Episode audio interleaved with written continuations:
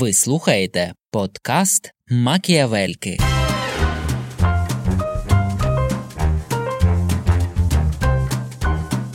В неї був такий випадок, коли вони зіштовхнулися носами, бо вона переплутала в яку щуку має бути поцілунок. Вона це середнє ім'я всіх жінок. Але їй це пробачали, бо вона жінка. Пеклі є окреме місце для тих жінок, які не підтримують інших жінок. як там це Sound? Cloud. І на SoundCloud. Ну, жінка, я вже 60 років, а держсекретар я тільки це недавно. А я могла б сидіти вдома і готувати печиво.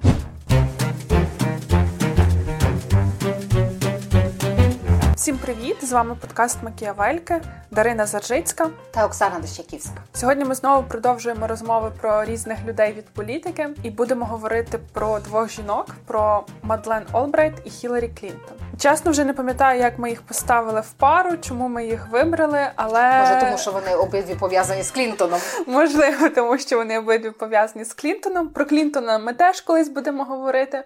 Мені здається, що підготовка до цього випуску в нас була цікава, тим, які враження вона залишила, і загалом, що ми з цього всього почерпнули. Оксано, як вам було читати про цих двох політикинь? Я, до речі, е, ви їх обох розглядаєте як політикинь? Та обох. Ну, одна полі- політикиня зовнішньої політики значною мірою, а друга і зо- і, ну, йдеться про Малден Обрайт, а Хіларі Клінтон і зовнішньої, і внутрішньої політики. Знаєш, я коли займалася політичними елітами, то там знаєш виділяють спеціальну таку та- група, група впливу, і туди окремою такою штукою входили дружини політиків. Бо ну власне тоді коли очевидно виводили ті терміни, не було прийнято, що жінки займаються політиками. Сьогодні там би просто писало подружжя, а тоді писало про дружину. Отже, вони і так і- чи інакше належать до політичного кола, е, навіть якщо би Хіларі там не займалася своєю політичною кар'єрою. А Мадлен Олбрайт вона мала і політичні посади. Я просто е, з тої точки зору запитувала, що ніби Мадлен Олбрайт вона ніколи не була замішана безпосередньо, так як вона як особа в різні політичні змагальні процеси, що вона завжди мала призначення, і вони були такого, мабуть, здебільшого дипломатичного характеру. Ну, тобто ти кажеш, вона більшою мірою чиновниця і дипломатка, дипломатка. ніж, е, ніж політикиня. Але мені здається, якщо ми говоримо про ну, міжнародна політика, її ніхто не відміняв, а вона Та визначала, впливала. І може тому її все одно варто вважати політикиню, незважаючи на те, що вона вона сама безпосередньо не мала представницького мандату, але вона представляла країну. Теж про неї мені здається дуже важливо те, що вона займалася розробкою політичних доктрин демократичної партії. Та це теж дуже важливо. Ну і давайте якось трошки про них поговоримо. Бо насправді ну Хіларі вона ще недавно була на слуху, так тобто 4 роки тому, 4 чи 5? 4 роки тому вона змагалася за президентську посаду в Сполучених Штатах Америки, тому про неї ми чули багато. Е, А от Мадлен Олбрайт, вона вже трохи давніше була держсекретаркою Сполучених Штатів Америки. Давайте трохи про них поговоримо, щоб нагадати всім і собі загалом, що це за люди, чим вони відомі і що вони робили в цьому житті. З кого будемо починати? Та давайте з Мадлен Олбрайт. Ну, давай, з Мадлен Олбрайт. Ну, е, насправді, коли там готувалася про. е, Та, я ти мене спитала, я не пам'ятаю, чи відповіла. Як я що я читала. Коли е, там читала, намагалася знайти інформацію про Малден Орбіт, то спершу, з чого починають про неї говорити, це про те, що вона іммігрантка, і те, що вона в її родина втікала від переслідувань, причому двічі. Е, Перший раз, коли від е, фашистської Німеччини, а другий раз, коли Чехословаччину вже окуповувала радянські війська, і батько попросив притулку у Сполучених Штатах Америки. Звичайно, це не могло відкласти свого там досвіду на біографії е, і на політичних поглядах Малден Олбрайт, але вона доволі так поступово йшла в політику через свою університетську освіту, через PhD вона здобула, і власне з огляду на її аналітичні здібності, на можливість впливати, на можливість досліджувати так і стратегувати щодо зовнішньої політики Сполучених Штатів Америки, вона просувалася паралельно і, скажімо так, по політичній драбині. Можна так казати, чи по політичних сходах? Давайте будемо казати по політичній Драбині. Драбині. того найцікавішого, що там відомо з її е, з її біографії, це те, що вона наполягала на збільшенні ролі Сполучених Штатів в, е, в Америці. Це з політичних доктрин на її вплив на НАТО, в Сполучених Штатів Америки, вплив на НАТО, вплив на міжнародну безпеку, на посилення ролі штатів в глобальній політиці, і так само це те, що вона після завершення своєї політичної кар'єри вона продовжує зберігати і провадити таку лінію боротьби боротьби за демократію, за демократичні інститути. І вона вважає, що і фашизм, і популізм вони послаблюють демократичні інститути. І тому треба дбати про те, як повернути довіру до демократичних інститутів. Я коли читала її біографію, то мені дуже кинулось в очі її такий прагматизм. Ну очевидно, ще це пішло від прагматизму батьків, бо вона вчилась в якійсь досить непоганій середній школі, яка була приватна, доволі дорога. Вчилась вона там, тому що отримала стипендію. Батьки не могли дозволити того собі так навчання в, такому дорогому е, закладі, але вона отримала стипендію, і загалом її однокласники та однокласниці згадують, що ну нічим особливим вона не відрізнялася, добре вчилась. А з університетами теж так цікаво, бо вона вступила до п'яти в аж в п'ять університетів. Тобто мені здається, що в принципі в найкращі де є політологія вибрала приватний коледж Велслі, тому що знову ж таки їй запропонували там найвищу стипендію і оплатили дорогу до коледжу. І тому вона з таких міркувань пішла вчитися саме туди і хотіла дуже бути журналісткою. Багато стажувалася в місцевих денверських газетах, і саме так познайомилася зі своїм чоловіком, який мав якусь там частку в сімейному медіабізнесі. І потім, коли вони продали акції, то в принципі сім'я Олбрайт досить непогано чулася після цього. Ще цікаво, що що свою політичну кар'єру. Так вона почала з того, що активно була задіяна в батьківському самоврядуванні. Коли її діти пішли вчитися, вона там допомагала батьківському комітету вирішувати якісь питання, підшукувати спонсорів. Виявила, що вона дуже добре вміє налагоджувати різні контакти, комунікувати. Так вона влилася в ті демократичні кола, почала роботу з якимись там сенаторами, допомагала в кампаніях, розробляла політики, доктрини і таким чином чином це все закрутилось, закрутилось, і вона е, власне консультувала там з питань законодавства. Потім вже ніби по своїй основній спеціальності саме зовнішня політика. Власне, навіть коли Картер був президентом, то вона входила до Ради національної безпеки, яку тоді очолював Збігнів Бжезінський, відомий науковець, теоретик і аналітик зовнішньої політики і міжнародних відносин. І от ще що цікаво, я насправді з Мадлен Олбрайт я. Раніше про неї чула, ну тому що я, в принципі, я була мені років сім було, коли вона ще обіймала посаду держсекретарки США. Тобто я може навіть десь і в новинах колись чула. Потім я е, читала багато її цитат, і вони завжди якісь такі дуже влучні. В неї багато цитат про жінок в політиці. Зокрема, відоме її твердження, що в пеклі є окреме місце для тих жінок, які не підтримують інших жінок. А, До речі, в одному з інтерв'ю вона сказала, що це було те улюб... одне одне з прислів її мами, mm. які вона мама використовувала. Ось і я коли готувалася, то я так само почала читати не підготовку не з того, що я читала її біографію. Я дивилася якісь відео з нею на Ютубі. Її неймовірно цікаво слухати. В неї ще такий тембр голосу, який дуже сприя... сприятливий для того, аби проникатися симпатією. І в принципі її інтерв'ю, її виступи, промови вони так рясно всипані реченнями, які дуже легко перетворюються на популярну популярну цитату чи на популярний афоризм, і от з точки зору просто там її якогось іміджу і її, власне, як е, мовиці, так мені неймовірно сподобалось. Вже після того я почала читати біографію. Такий теж цікавий факт, що коли вона працювала в Раді безпеки, так вона мала позицію референтки зв'язків з конгресом, тобто вона фактично аналізувала, що відбувається в конгресі, в конкретно там по питанню зовнішньої політики, давала якусь свою оцінку. Ну, часто ж бувають і ляпи різні, коли ми говоримо про ем, членів та членкинь конгресу, чи якісь дивні судження. І вона на це все давала письмові коментарі, які потім читав Бжезінський. Кажуть, що навіть якщо подивитися те, що вона писала, то власне її коментарі вони теж дуже часто є неймовірно влучними, неймовірно гострими. Дуже багато жартів, які можуть лягати в основу до стендапу. І от я подумала, що цікаво було б це почитати. Можливо, колись Ну, ми ж читали телефонні розмови Тоні е, Блера і Біла Клінтона, то можливо і в доступу появляться нотатки і коментарі. А Мадлен Обрайт, я тільки тут скажу, що вона була перша жінка, яка зайняла посаду державного секретаря. І відповідно, в коли ти шукаєш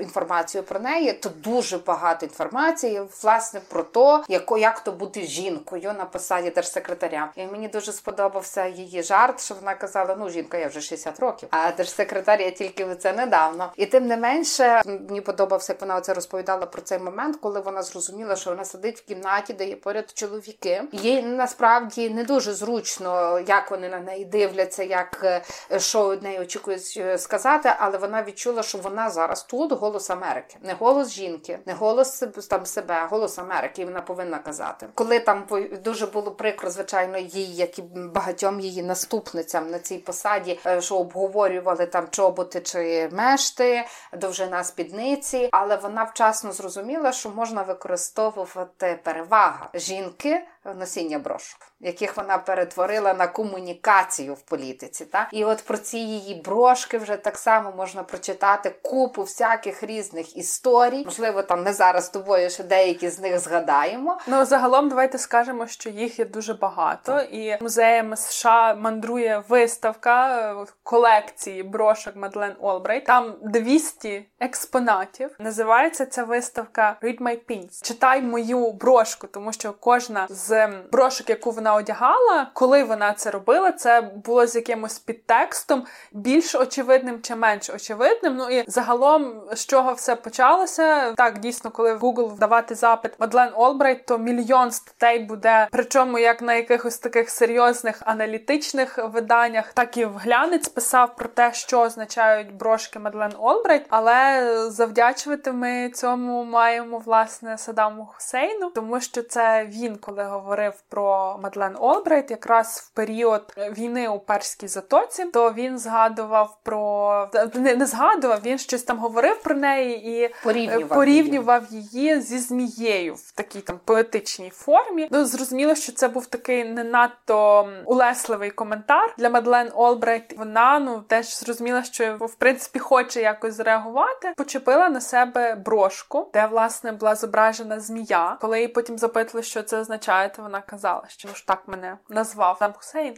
Фактично, потім вона й надалі використовувала ті люди, з якими вона йшла на переговори, чи мала офіційні зустрічі, в принципі, з брошки могли розуміти або її ставлення, або те, що вона хоче. А деколи навіть не тільки її ставлення, але ставлення Сполучених Штатів Америки. Хоча вона намагалася це виявляти в різний спосіб. Там е, зебра символ е, символ Африки, південноамериканський, вона начепила, коли зустрічалася з Нельсоном Манделою. Зеленською. Вона шкодує про брошку, яку одягла там до на зустріч з Путіним. Точніше, не не то, щоб там прям шкодує, але вона вважає, що Путін чинить зло, і вона одягала брошку, де три мавпи, нічого не бачу, нічого не чую, нічого не кажу. Вона замовила для себе зумисне брошку, яка є символом розбиття скляної стелі. Бо вона, е, коли говорить про роль жінок у політиці, то вона так само говорить про ці скляні стелі, з якими стикає стикаються жінки дуже часто. Але в неї ще так само були ці брошки, які там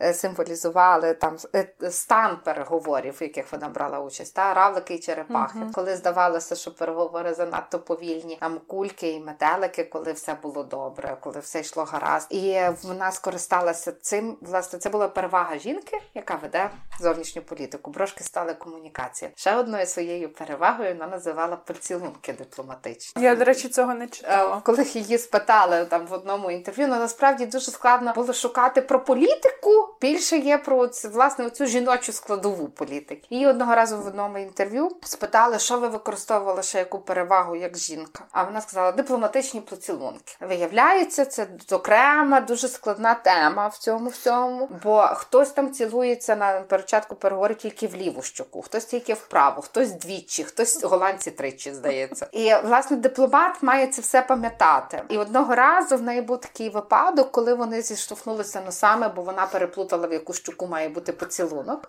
І е, в результаті, але їй це пробачали, бо вона жінка. І от вона вона вважає, що це теж була одна з таких її її переваг. І в принципі вона позитивно ставиться до того явища поцілунків, бо каже, це не найгірший спосіб розпочинати зустріч. Ось і ну, знаєте, це такий офтоп зараз буде, але загалом цікаво теж дослідити. Може, ми з вами навіть коли зробимо оцей весь дипломатичний протокол, протокол і оцю специфіку їхньої діяльності, тому що я минулого року була в начальній поїздці в Штатах. Я вже про це згадувала в якомусь подкасті, і в мене якраз там в середовищі було досить багато дипломаток. І звичайно, те, як вони себе ведуть, тобто вони загалом навчені до того, що ну вони завжди на якихось зустрічах, прийомах, переговорах, дуже часто в роз'їздах, і в принципі наша навчальна поїздка для них нагадувала швидше якийсь відпочинок, але там дійсно дуже багато специфіки в е, їхній роботі. Багато хто працює, наприклад, в службах е, глав держав, і це відповідно робота передбачає, що і ти частина делегації, ти мусиш готувати президента чи прем'єр-міністра до того, що він має вести якісь переговори. Це велика аналітична робота, і так само навчити, як себе вести за протоколом. Багато якихось таких процедур. І От була учасниця з Молдови, яка казала, що для неї найгірше це власне відвідини фуршетів, тому що ти їздиш не лише там в країни, де звичний раціон, так звична гастрономія для тебе, а ти їздиш е, часто в країни, де в принципі все дуже екзотично. І от вона казала, що вона просто ненавидить прийоми в Китаї, тому що за якимись нормами етикету ти не можеш відмовитись, коли там тобі пропонують щось зі сліз єдинорога. Каже, що це часто настільки незвичні смаки, просто тобі не смачне. Це відверто гидко, а ти це мусиш куштувати, їсти і так далі. Це дуже цікава специфічна робота, яка дуже складна, але там е, неймовірно багато таких всяких цікавих штук можна для себе дізнатися. Я от знаю історію, не пам'ятаю зараз книжки, але це про радянського дипломата мова, який е, поїхав до Японії делегацію, офіційний візит, і десь там він був в якійсь, ну не знаю, село, містечко, де йому зробили таку особливу честь. Він ем, приймав ванну. Йому зробили ванну, але там здається не ванни, власне, а такі діжки, де ти залазиш, іначе ванну. Ну, і він хотів віддячити і загалом бути якби вічливою людиною, так і спустив воду після себе. Ну там ще помив, мабуть, ту діжку. А потім на нього те все селище образилось, тому що в Японії на той момент я не знаю, як зараз, але тоді були виклики із водою, і тому одну воду, так, одну в одній діжці там могли митись дуже багато людей. І власне їхній план був такий, що там він помиється, потім ну після нього ще хтось полізе власне через економію водних ресурсів. А він вирішив, що ну треба бути чистоплотним, після себе все помити, і таким чином образив ем, тих, хто його приймав. Ну, мало я читала про такі фейспами, які були там з Олбрайт з Клінтон е, в цьому плані. І про фуршети, до речі, теж не було. Але мені здається, що ця оця політична кухня, ну точніше, оці фуршети, що подають, і там як подають, це теж продовження політичної комунікації, дипломатії. І напевно про це теж було би цікаво поговорити. Але разом з тим я хочу тут повернутися напевно до політики, все таки Олбрайт і Клінтон бо зрештою і одна, і друга потім ну були держсекретарями і були вимушені Вимушені посада їх зобов'язувала приймати досить непрості і складні рішення, і обидві вони приймали рішення про там про політичні, е, про військові дії, про військові конфлікти, вплив власне Сполучених Штатів Америки. Але разом з тим обидві вони тут я вже так порівнюю, були проти, аби Сполучені Штати Америки виконували роль глобального поліцейського. І оця дуже тонка межа, бо з одного боку, ніби має бути сильний вплив, з другого боку, точно не не глобальний. І е, вони виступали якраз за те, що кожного разу, коли там Сполучені Штати Америки приймають якесь таке з важливих рішень, який конфлікт вони втручаються, як вони себе поводять, вони повинні виходити таки з власних інтересів, бо критикувати їх будуть завжди. Чи тут мало, чи тут більше, чи там менше. Наприклад, там Малден Обрай дуже відверто запитували про те, як вона оцінює роль Сполучених Штатів в конфлікті в Сірії, і вона каже, і вона тут теж не давала таких однозначних відповідей тому що е, вплив міг бути більший, але звичайно треба завжди врівноважувати. А що що то дає Америці? Ну і загалом Олбрайт вона була така, як ти її називали, прихильниця жорсткого курсу в зовнішній політиці, тобто дуже своєчасне реагування на загрози вона відстоювала, які є для США посилення представництва і загалом ролі США в НАТО. Її характеризували власне як жорстку політикиню, так тобто як жорстку людину на цій посаді. Є такі факти, що вона сама обирала об'єкти в Югославії для бомбардування НАТО, тому ніби це все так розцінювалося як те, що вона досить жорстка, але так її ще так само звинувачували і в бомбардуваннях Іраку, і так само говорили, і навіть там відверто запитували е, там про кількість жертв дітей. Але знову ж таки апелюючи до того, що вона жінка і вона повинна виявляти жаль з приводу жертв. Але Олбрайт досить різко відповідала. І от ну це теж таке питання до того, чоловіка чи жінка в політиці, чи чоловіків запитують, чи ви знаєте, скільки там дітей, і сподіваються на співчуття. Наш з тобою от, знайомий, який слухає наші подкасти. Станіславе, привіт. Він е, після е, нашого останнього подкасту він сказав, що треба дуже важливо розуміти, як військові оцінюють. Тобто в них немає, в них є своя етика, і вони теж оцінюють жертви, які при цьому є. Але разом з тим вони точно знають, що їм дає та чи інша військова дія. Мені здається, що це буде так само доречно застосовувати до дипломатії і до оцінки політик Олбрайт і Хіларі Клінтон, бо вони тут радше діють напевно в межах цієї військової етики. Вони цінують життя але розуміють, що їм ця дія має дати. Хоча потім е, Олбрайт висловила жаль, що вона занадто різко відповіла про дитячі смерті, які мали місце через бомбардування Сполученими Штатами. І е, разом з тим вона ніколи не заперечувала, що вона робила помилки. Мені це, до речі, дуже імпонує. До речі, в Хіларі теж було, тому що в принципі якісь там політики чи ідеї, які пропонувала вона в один момент, потім вона пропонувала щось зовсім інше. Але ну, ще повернутися до того, там як сприймається просто посада така, та тобто зовнішня політика, особливо коли мова йде про встановлення так лідера в цій системі міжнародних відносин. А все-таки, якщо ми говоримо про Мадлен Олбрайт, то це період це ще 90-ті, початок 2000-х, тобто тоді якось мені здається, загалом світ був дуже неоднозначний, тобто фактично доволі небагато часу пройшло після розпаду радянського союзу. Всі ці настрої дуже різні на сході, і зрозуміло, що коли ми говоримо про Сполучені Штати Америки, держава, яка яка супердержава, так яка має ту амбіцію світового лідера, то людина, яка відповідає за зовнішню політику, вона буде жорсткою, мабуть, таки незважаючи на свою стать, тут абсолютно точно інакше просто бути не може, тому що це, мабуть, десь та та компетентність, яка має бути на цій посаді. І тут дійсно я теж погоджуюсь з тим, що це питання того, а чи були би такі коментарі щодо чоловіка на цій посаді, що надто жорсткий. А за Хіларі, давайте до неї перейдемо. Так, а я собі власне теж подумала, давай перейдемо до Хіларі, а давайте ще згадаємо, що ми не сказали про Олбрайт. Про Олбрайт була в КНДР, угу.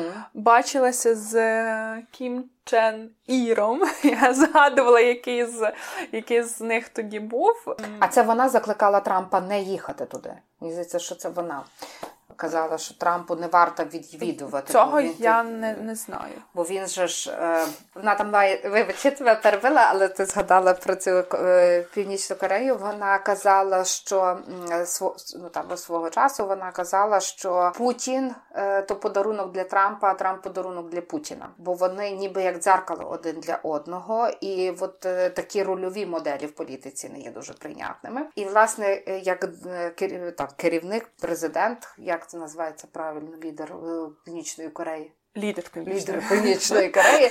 Так от лідер Північної Кореї вона теж вважала, що це погана рольова модель, але Трамп хотів її наслідувати. І вона там публічно зверталася, щоб він не робив цього, тому що це може мати е, значно гірші наслідки в плані глобальної безпеки, не лише для Сполучених Штатів Америки. Ну і про Мадлен Олбрайт, що ми ще мені здається не згадали, а варто це те, що вона перед тим як стати держсекретаркою, вона була постійно постійною представницею США при ООН. Це теж дуже висока позиція, яка до неї це були переважно чоловічі кола, і якраз Мадлен Олбрайт стала однією з зі засновниць цього тренду, який ми маємо і досі. Це участь жінок в безпекових питаннях, тобто залучення жінок до мирних переговорів, до розбудови миру, до вирішення різних питань е, військового характеру. Загалом серед тих також здобутків, які є, які були в неї на цій позиції, вона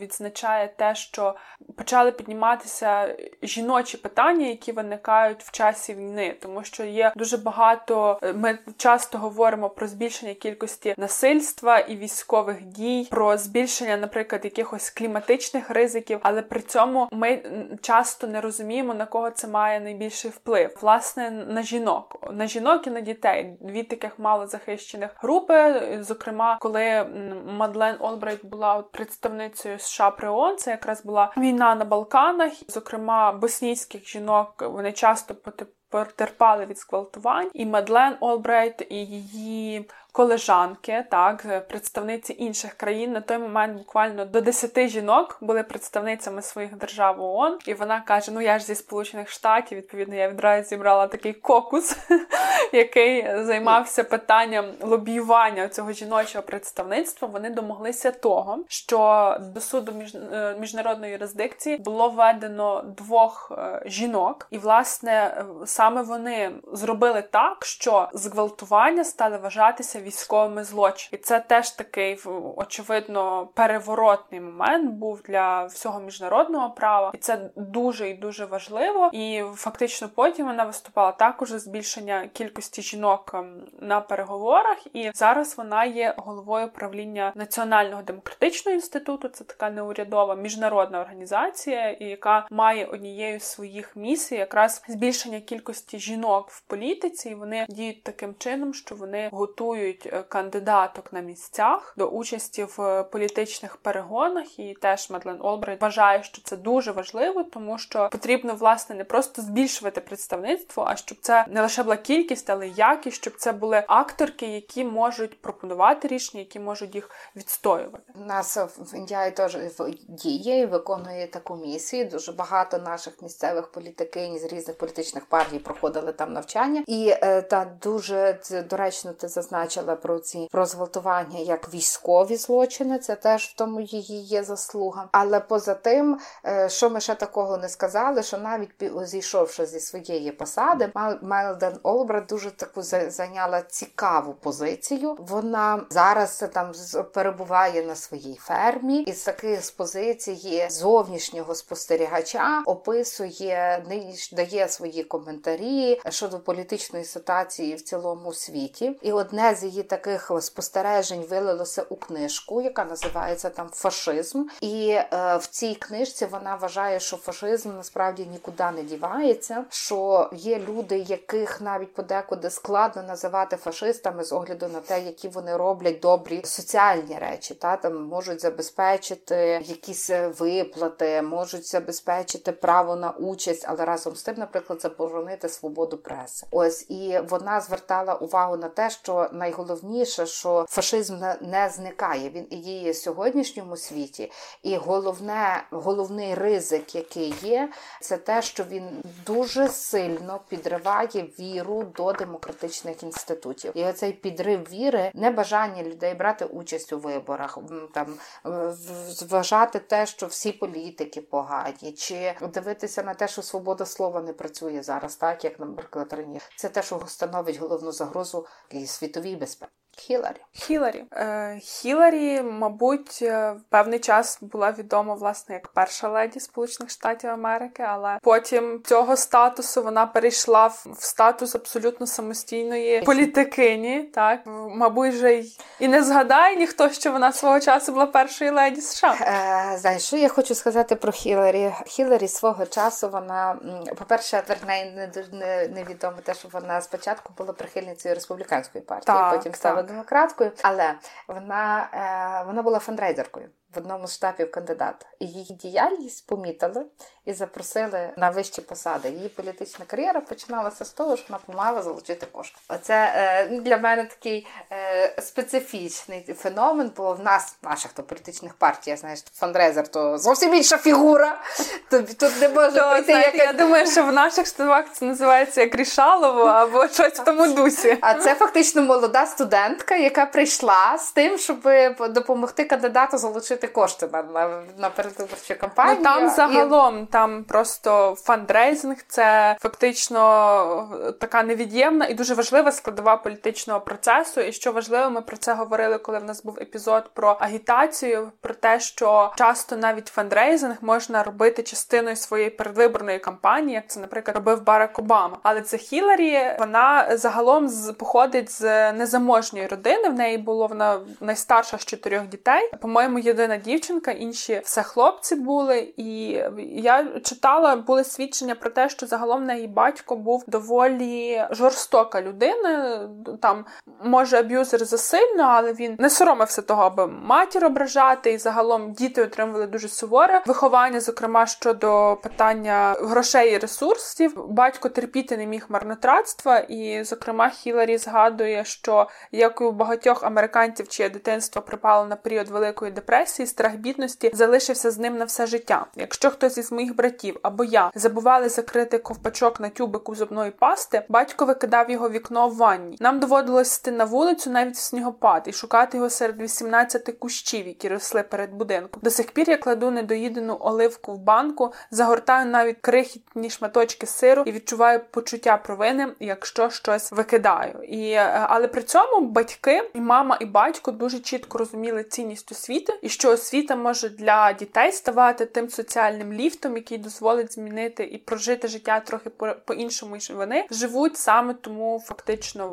вони вибивали так освітні можливості для своїх дітей. Для Хіларі вона здобула непогану шкільну освіту і потім вступила до Єльського університету на юридичний факультет. Була талановитою студенткою. До речі, в інтернеті зберігся її запис її випускної промови. Це є аудіозапис, і е, ну очевидно він зберігся, тому що промова була така класна, і вона була помітною студенткою. В університеті вона власне познайомилася з Білом Клінтоном, і на диво багатьох з ним вона переїхала до Арканзасу, тому що він там вирішив будувати свою політичну кар'єру. Штат був ну сприятливий для того, так аби це робити молодій людині, тому що очевидно не надто сильний рівень конкуренції був, і це здивувало багатьох, тому що Хіларі, власне, до цього вона будувала кар'єру. Вона будувала успішну кар'єру. Вона я вона була першою жінкою, лідеркою адвокатського об'єднання. Вона ставала першою партнеркою жінкою в адвокатських об'єднаннях. І вона від самого початку, насправді, навіть у цій адвокатській кар'єрі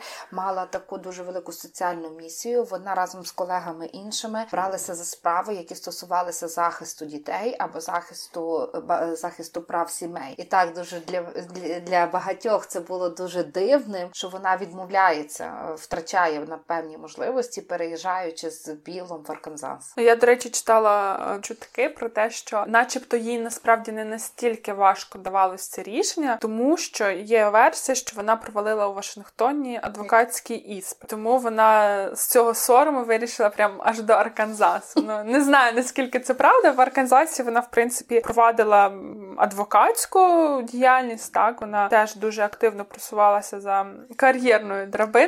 Біл Біла Клінтона досить швидко там обрали генеральним прокурором, і він навіть не добув своєї як правильно каденція прокурора теж. Так, в них теж каденції. Окей, не добув до кінця своєї каденції. За два роки його обрали губернатором штату. Фактично, Хіларі мала статус першої леді штату протягом 12 років. Спочатку загалом вона не брала на себе ніяких функцій, таких церемоніальних першої леді, як і згодом. Вона так, вона згодом відійшла від адвокатської практики, але вона фактично не була просто так фікусом біля свого чоловіка. Вона активно активно влилася в якісь суспільні питання, займалася охороною здоров'я, захистом дітей і була також е, головою комісії штату по сільській оздоровчій програмі. Так само допомагала раді Арканзаської дитячої лікарні влаштувати першу в штаті станцію для передчасних пологів. Там сам цікавіше є момент з її прізвищем, якого я не знала. Виявляється, вони одружились в 75-му році, але Хіларі дуже довгий час залишалась на своєму прізвищі. Прізвище Клінтон вона не брала. І загалом, коли Біл вже так ем, мав досить непогану політичну кар'єру, вона все ще була адвокаткою. Її часто запитували про те, чи її адвокатська практика не спричиняє ситуації конфлікту інтересів, особливо в той момент, очевидно, коли Клінтон, Біл Клінтон був прокурором. На що вона зреагувала доволі агресивно і сказала: Я могла б сидіти вдома і готувати печ. Це образило мешканок штату Арканзас, які якраз тоді починалася кампанія Біла Клінтона, очевидно, губернаторська, і мешканки штату завалили печивом офіс штабу uh Клінтона як знак своєї розлюченості і незгоди власне з позицією Хіларі. І загалом в той момент десь до неї приклеївся такий ярлик, що вона опонентка сімейних цінностей. Свою першу передвиборчу гонку за губернаторське крісло Клінтон програв, тому що виборці не довіряли його дружині. І після цього Хіларі взяла прізвище Клінтона, аби продемонструвати, що вона не так вже й опонує тим сімейним цінностям. І, в принципі, не знаю, чи це допомогло, але Біл мав непогану кар'єру губернатора. Ну е, зато в своїй президентській кампанії і Білл і Хіларі Клінтон вже активно використовували оцей свій тандем, і вже вона ну умовно не не протиставлялася чи там не говорила про те, що вона є дружина, але ну, типу дружина президента, але вона говорила про те, що обираючи біла, вони фактично обирають пару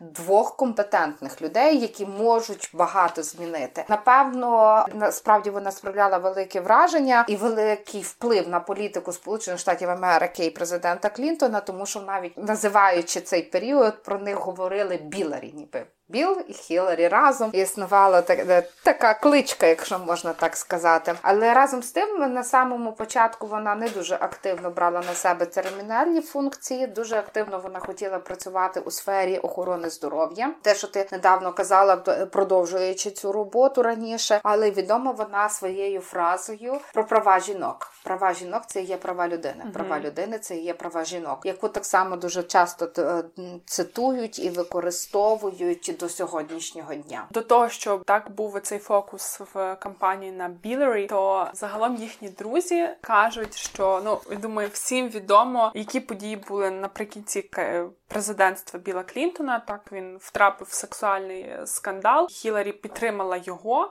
Власне, потім якісь друзі, знайомі. Ну в таких ситуаціях очевидно, що знаходиться багато хто хоче почесати язиком журналістами і, і казали друзі, знайомі про те, що в принципі це не новина для Хіларі, що він її зраджує. Що це так було навіть ще до шлюбу, але при цьому фактично вони з цим вживалися, тому що в них був дуже класний тандем, такий життєвий. Вони багато в чому партнери один для одного і залишаються досі, тому що цитую Біл ерудит, людина надзвичайно гострого розуму і величезних знань, музикант, харизматик, оратор і природжений лідер, але при цьому не вміє концентруватися, тримати себе в руках, готовий говорити майже що завгодно, щоб сподобатися оточуючим. І Хіларі старанно вміє виділяти головне і фокусувати увагу, тверда в своїх переконаннях і моральних установках, сильна характером. Вони становили ідеальну політичну пару і затвердження близьких все життя захоплювались один одним. Власне, так очевидно, бо це було дуже сильний такий партнер і партнерський тандем, в тому числі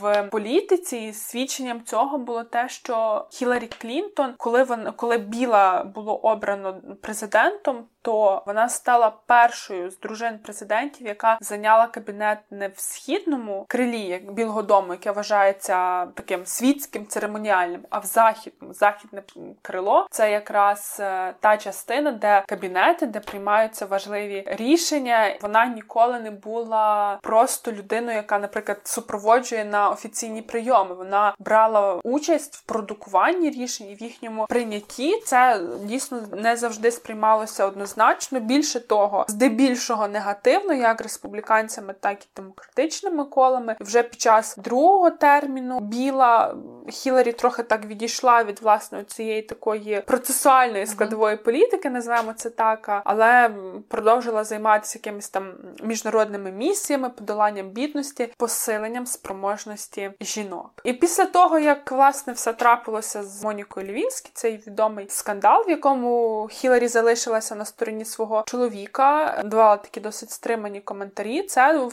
викликало неоднозначну реакцію. Тобто, одні ніби дивувалися і захоплювалися її силі і мужності, що фактично після такої неприємної і, мабуть, принизливої ситуації вона його вона знаходить сили е, його підтримувати, публічно про це говорити для того, аби врятувати кар'єру свого чоловіка.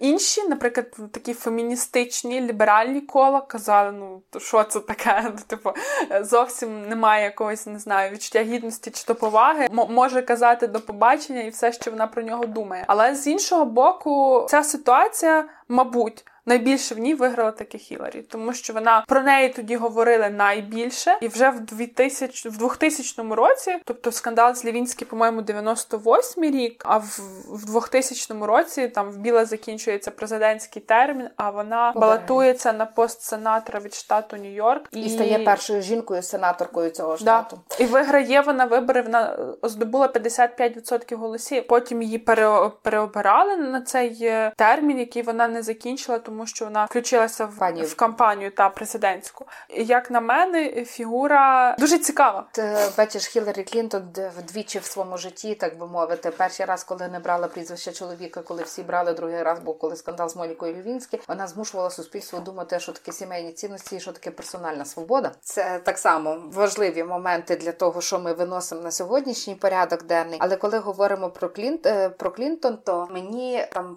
сподобалося, як вона там рефлексувала, а потім обговорювала оцю свою політику змагальницьку з Бараком Обамою. Там mm-hmm. ми вона це зокрема з цього, з чого починається її книжка. Вона теж пише книжки, як Малден Обрайт, е, про непрості рішення і непрості вибори, які доводиться кожному здійснювати в житті. І це було в книжка розпочинається власне про е, передвиборчу кампанію з Бараком Обамою. Вона пише, що дуже багато було того, що зачіпало емоційно в тому числі сексистські випади на її адресу з боку деяких політиків, прихильників Барака Обами. Але разом з тим, на її думку, було дуже важливо зберегти єдність демократичної партії, і тому вона була одна з вона перша ініціювала одразу після того, коли стало зрозуміло, що балотуватиметься Обама, коли виборщики проголосували за нього. То вона дуже хотіла здати партії е, всім, хто її підтримував, відчути, що вона не йде, що партія повинна бути спільною, що вона повинна включатися далі в е, цю боротьбу. І для неї було е, дуже важливо не зрадити своїх виборців. Тому вони дуже ретельно працювали над передвиборчою, над не передвиборчою, вже а навпаки, цією промовою, в якій вона мала продемонструвати і підтримку прихильників, і підтримку е, вже не то, щоб прихильників, але прихильників Обами. В тих праймеріс так переміг Обама.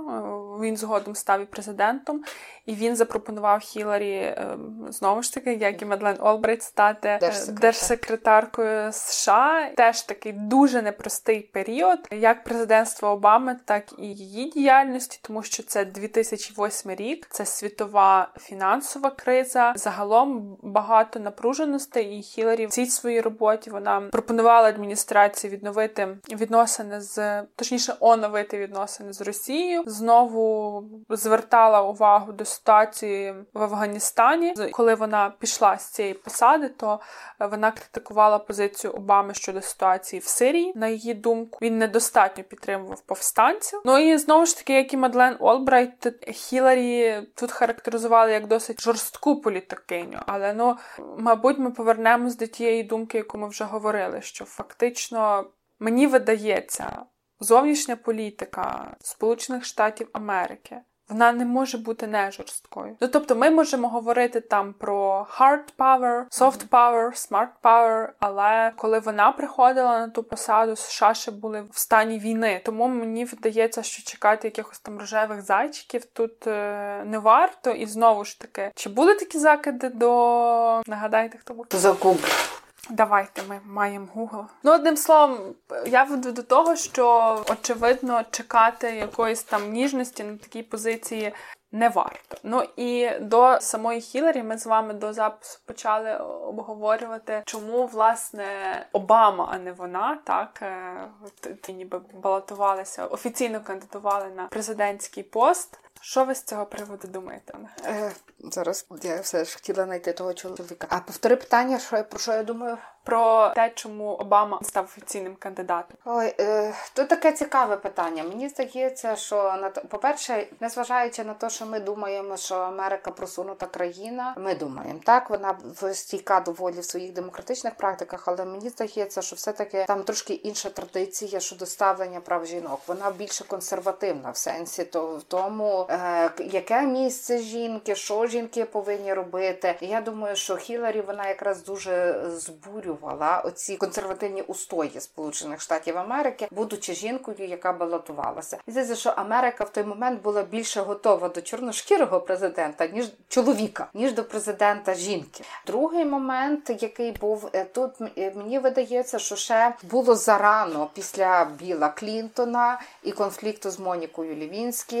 І ми про нього згадували, але це теж те, що розділило ставлення до неї. Що вона багато людей думали, а так чи інакше вона мала поступити. Не не от власне не політичні питання, а власне оці такі, як вона зайняла, які вона займала позиції в персональному житті. А щодо політичних питань, я думаю, що тут теж мали в одне місце. Можливо, те ем, вона, коли була в працювала з Білим Клінтоном в Білому домі, вона теж взяла на себе це рішення про реформу охорони здоров'я. Очевидно, що реформа здоров'я то така знаєш, червона нитка. Вона проходить вже декілька останніх років у внутрішній політиці Сполучених Штатів Америці, як збільшувати можливості, розширювати можливості медицини охорони здоров'я до широких верств населення, і при тому не здорожчувати і не збільшувати витрати з бюджету. Очевидно, що це досить складно досягти, але Хіларі не вдалося тоді домовитися навіть всередині конгресу тих груп конгресу, які на той момент існували. І мені здається, що цей шлейф такої, знаєш, фігури, яка не домовлялася, фігури, яка на ніби мала великий вплив, але з другим е, з другого боку не вона була на посаді президента,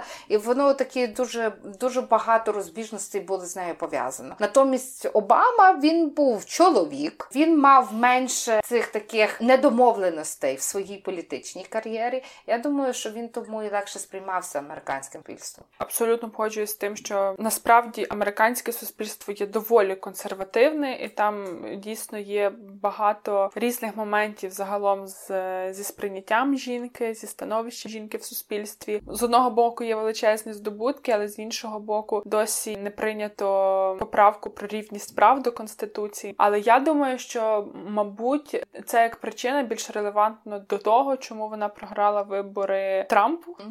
Це до речі, в багатьох матеріалах аналітичних було про те, що їй багато чого не прощали того, що прощали би чоловікам. Але повертаючись власне до того питання, яке я сама постала про Обаму, я вже теж з цим з вами ділилась. Мені видається, що коли ми говоримо про демократичну партію, ну по суті, там політика, яку буде провадити президент, вона так чи інакше певною мірою визначається тою політичною партією, до якої він чи вона е, приналежні. Відповідно, мені видається, що Обамі вона програла власне своєю персоною, тому що він, тобто його харизма, вона дуже відома, і те наскільки він є привабливий для виборців, це, це в принципі вже й ми не один раз говорили, як він міг себе подати. І що важливо ще, він на той момент пропонував власне дуже інноваційний підхід роботи з молоддю, застосування соціальних соціальних мереж, нове позиціонування себе. А вона якраз загалом Хіларі дуже часто характеризують як політикиню компромісу. Тобто вона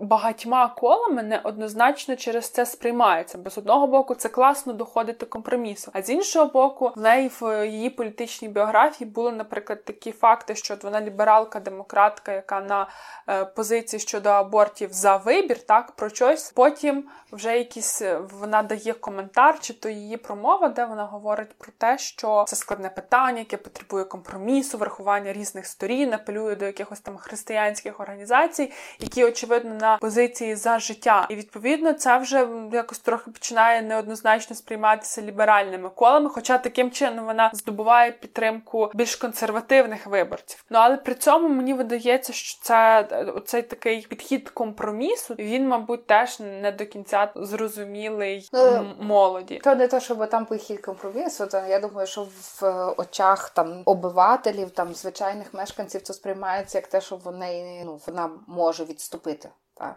А може відступити в епоху нинішню дуже неприйнятно для виборців. Ще знаєш, собі подумала? Е, що якби був раптом карантин зараз і був вибори в демократичній партії Хіларі чи Обама, може би тоді Хіларі виграла, бо е, онлайн то зовсім інакше з персональними характеристиками. То все одно тут короткі промови, короткі рішення. Ну не короткі рішення, короткі рішення теж, але от е, вона би тут виграла, бо не треба було би демонструвати оцю персональну персональну приязнь. Ну можливо, можливо. Але знаєте, що я згадала, що вона політикиня компромісу, і загалом це просто для мене, я не знаю, відкриття вечора вчора було. Я прочитала цифру, скільки років вона в політиці, і зрозуміла весь масштаб власної діяльності. Вона 40 років в політиці. Це дуже багато. Ну тобто, зрозуміло, різні позиції. Так довгий час вона діяла в тандемі з своїм чоловіком. Потім абсолютно на такі самостійні ролі вийшла вже і кажу, вже там не відразу згадаю, що вона була першою леді, і навіть в, в своїй політичній кар'єрі вона займалась дуже різними питаннями. І дійсно в неї були там як відверті провали, як з, з тим, що ви вже згадували, так багато здобутків було, і вона як політикиня неймовірно успішна. В принципі, так багато часу і Мадлен Олбрайт так є публічною. Нехай зараз вона вже не веде е, ніби дипломатичної діяльності, але при цьому вона публіцистикою займається, так і далі крутиться в тих всіх політичних колах. Зрозуміло, вони політикині іншого покоління. Не, це не є як Джесінда Арнер Ардерн даруйте в е, Новій Зеландії чи е, Кортес, яка конгресвумен сьогодні, який 30 років, яка знімає в сторіс, що в її сумці і так далі, і тому подібне, вказує свій кабінет. Це це ну це зовсім інше. Мені здається, з тої точки зору, що як Олбрайт, так і Хіларі вони знають наскільки це важко було пробитися в, в ці політичні кола і стати там фігурою, яку чують, до якої прислухаються, і якій дають шанси. І, мабуть, це теж породжує а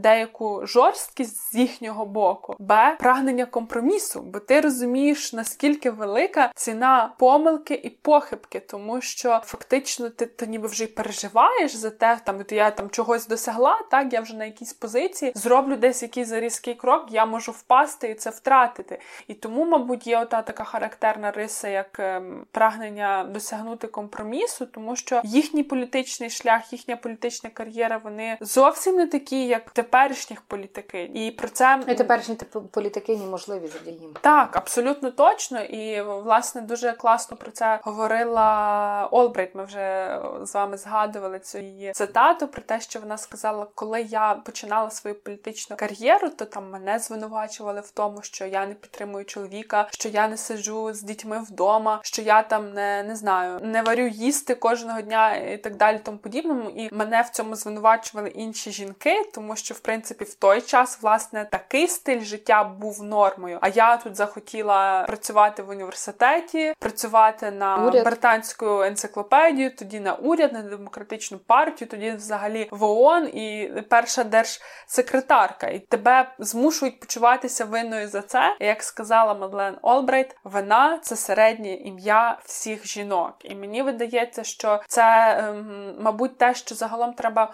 дуже цінувати, от той ем, боротьбу за компроміс, ті зусилля, які були покладені ними, в тому числі аби долати багато суспільних стереотипів. Ну і зно ще одна така, бо насправді, якщо ми там минулого випуску говорили про Піночета та Франко, і ми там шукали якісь постійно точки перетину, то Хіларі і Олбрайт вони ну там там не настільки багато подібного, хоча ми з вами і мало знайшли про їхню політичну діяльність, але ну в них як в політикинях, так як в публічних персонах, мабуть, не настільки багато спільного, але абсолютно точно вони обидві це про впевненість в собі. І От в контексті Хіларі, оце якраз дуже відзначають, що незважаючи на всі її успіхи, неуспіхи, провали чи якісь досягнення, впевненість в собі це та рушійна сила яка завжди її втримувала на плаву. Ще з е, цікавого до альтернативної історії один зі стрімінгових сервісів, по-моєму, хулу. Хулу, я теж хотіла про це сказати, буде Хочу... знімати кіно. Так, буде це буде серіал. Це буде альтернативна історія, в якій Хіларі не стане Клінтон. Серіал називатиметься Родем. Це власне прізвище Хіларі, і в цьому серіалі вона не вийде заміж за Біла Клінтона. І це буде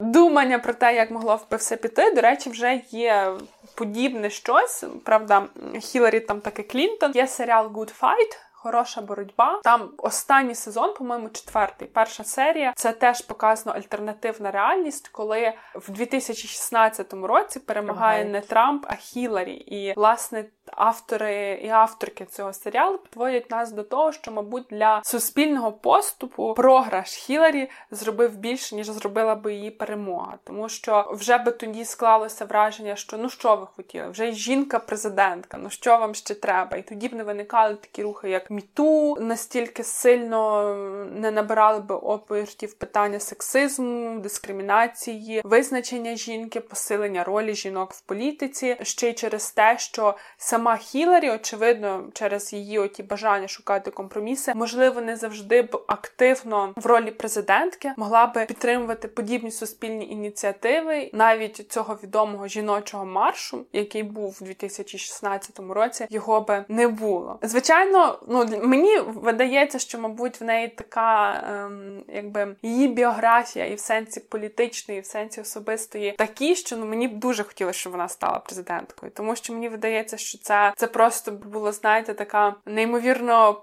по-перше, кінематографічна історія, а по-друге, мабуть, це було би десь справедливо. Ну, загалом питання справедливості воно завжди є доволі абстрактне і відносне, але от мені видається, що це, мабуть, було би належно. На, належно їй, що гарно би було, якби вона досягла позиції президентки, але можемо дякувати як їй, і так і Мадлен Олбрит просто за те, що вони зробили. В історії нема, але я тільки тут знаєш, ми там з Мадлен мали там таку рубрику цю все що ми ще маємо згадати.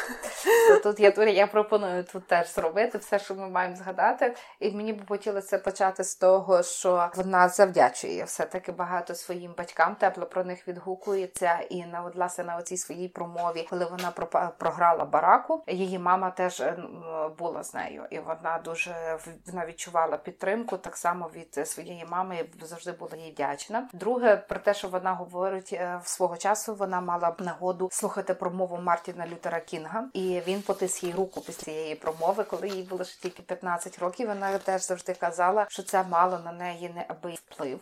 І е, третє, напевно, що варто про неї сказати, що сама е, Хіларі дуже часто вважає, що одним із головних таких мотивів її політичної діяльності було досягнення справедливості для якомога більшого кола людей Сполучених Штатів Америки. Разом з тим, тому вона завжди дбала там про дітей, про сім'ї, і все ж таки, але найбільш успішною, напевно, залишається її тема участі жінок, збільшення жінок, посилення жінок в житті в Сполучених Штатів Америки і по цілому світі. Чи ти маєш що додати? Е, так, Згадати? Е, маю. Ми от задавалися питанням, хто був держсекретарем після Хіларі. Це був Джон Керрі. Це просто щоб відновити справедливість, бо ми про нього забули. Ну і ще, мабуть, додам про те, що Хіларі мала в своїй політичній кар'єрі скандали не лише пов'язані з походеньками Біла Клінтона. Її саму звинувачували в тому використанні приватних серверів. Посаді. Так. Так, і ще також там був корупційний скандал пов'язаний з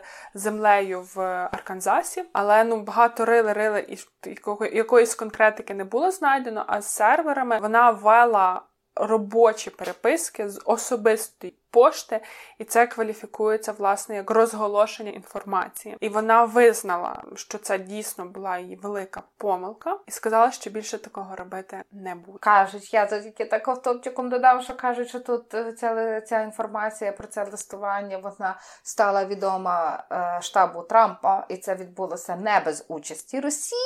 Ну, Це теж з тих конспірологічних теорій, про які ми не будемо напевно знати, правда чи неправда. Ти, але і бачиш, тут Росія Росія зіграла проти Хіларі, хоча саме Хіларі теж хотіла перезавантаження з Росією свого часу. Такі наші дві були сьогодні героїні. Вони обидві вони досить різні, але тим не менше тверді в своїх політичних е, поглядах, компромісні. Обидві використовували перевагу своєї жіночності. Я так думаю, бо вона дозволяла їм ем, не лише дипломатичні поцілунки та здійснювати, але в тому числі в певний спосіб висловлювати позицію, говорити, спілкуватися з політиками, чоловіками. І обидві вони зробили дуже багато. Що ми сьогодні маємо прем'єрок, лідерок е, країн. Маємо дуже багато жінок, які трошки ширше розуміють персональну свободу і свої права. Дякую нині нашим всім своїм е, слухачам. Тішимося, що ви з нами лайкайте, вподобайте нас, розширюйте наші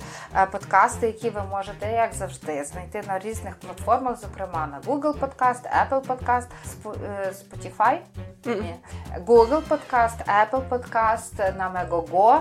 Як там це SoundCloud. І на SoundCloud. Дякуємо. Дякуємо, що були з нами.